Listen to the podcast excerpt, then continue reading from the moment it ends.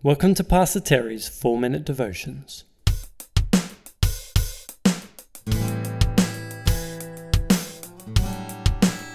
Bite sized, biblical, Christ centered messages to bring light to your day.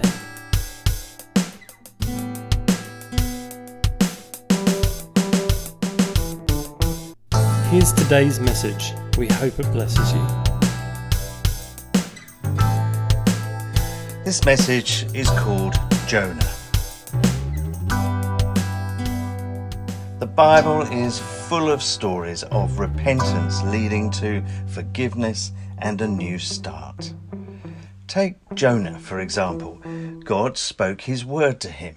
It was very simple go to Nineveh and preach against it.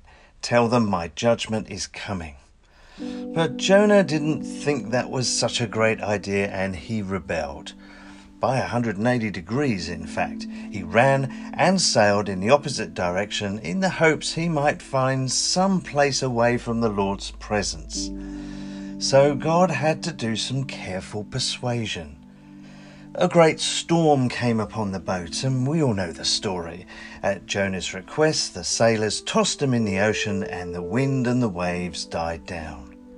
Jonah was swallowed by a large fish, where he remained for three days and three nights. And it was here that Jonah learned how to repent, and, and in particular, how to repent with prayer. In graphic detail, he describes in chapter 2 the moment of sinking in the ocean, becoming entangled with seaweed and unable to find his way back to the surface. He was pretty sure he was going to die. You know, sometimes God allows distressing things to happen in our lives when we disobey Him. Why? Well, in order that we might call upon His name and return to Him. Jonah knew he had messed up while he was still on the boat but it was only in the dangers of the open sea that he called out for help. And it was only in his suffocating imprisonment in the fish that true repentance began to occur. Jonah probably spent a great deal of time in tears, and this chapter reveals a man in fear, deep sadness, and regret. Repentance with God can sometimes begin with an honest conversation about how you feel right now or how you felt in a moment back then. But we must go deeper if we're going to allow God to bring healing and birth spiritual fruit in us. Surprisingly, Jonah is also thankful. He's thankful for God's mercy and faithfulness towards him, despite his earlier decision to run away. Giving thanks in times of reflection is an important part of recognizing God's sovereignty in all things. When we give thanks, we're acknowledging that only God has the power and the authority. He is the one who forgives and blesses, and only He can create good out of bad. And then verse 7 seems to signal a turning point. He says, When my life was ebbing away, I remembered you, Lord, and my prayer rose to you, to your holy temple. Jonah had probably been praying non stop from the moment the fish swallowed him, but at this point his prayers seem to change direction. He speaks of remembering and praying towards God's holy temple.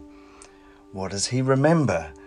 Well, perhaps it was his failure to obey the Lord's instructions but then God's holiness hits him with a new understanding. God hates sin and cannot live with sin.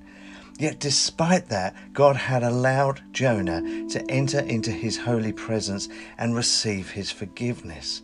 It's an awesome moment of both humility and restoration.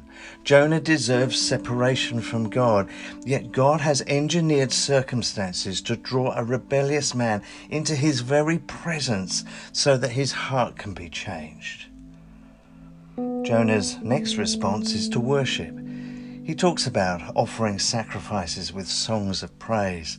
As we imagine Jonah in this dark, slimy fish's stomach, we hear a solitary voice singing. There is music in his heart and a deep compulsion to worship his Father in heaven. Despite his circumstances, the man has found peace and he now knows deep in his heart who his Saviour is.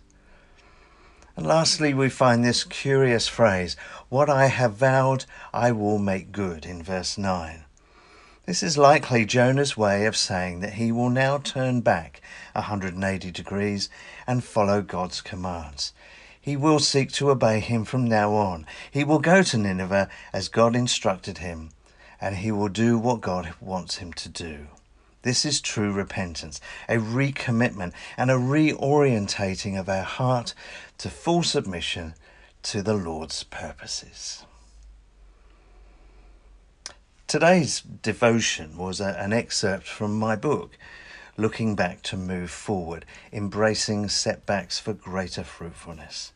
It's available through Amazon and all major outlets, or from my website, terrynightingale.com.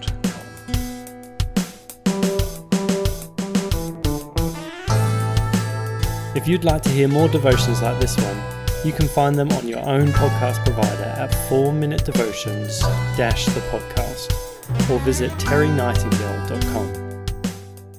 See you next time.